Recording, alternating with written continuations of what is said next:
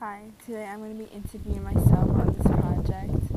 And my question is Who do you think cheats more in a relationship? Well, honestly, I think the guy cheats more because he got more needs than a girl.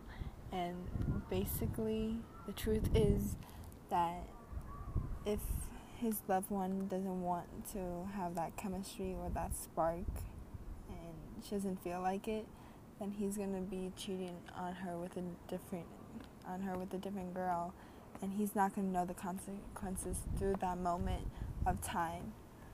Hi, today I'm going we are going to have a debate about who cheats more in a relationship with Anonymous.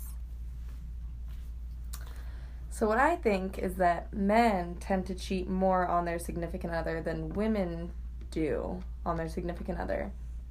I think that that is true, but I think a lot of people over like don't think about that the man is cheating on his girlfriend with another woman and that women are part of the problem that they think that they have a right to this man because they think they have a stronger relationship or maybe the guy complains about his girlfriend or something. So it's still women helping men cheat.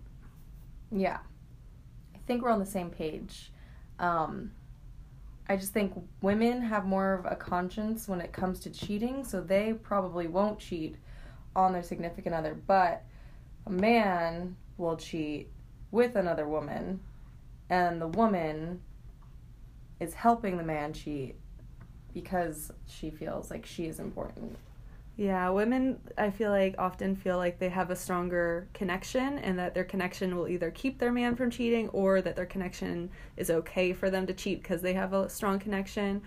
But that keeps women from like like straying typically, whereas men feel like they have more of a right to explore feelings with multiple people, maybe. Mm-hmm. Yeah. Okay. Sounds right. Thank you very much.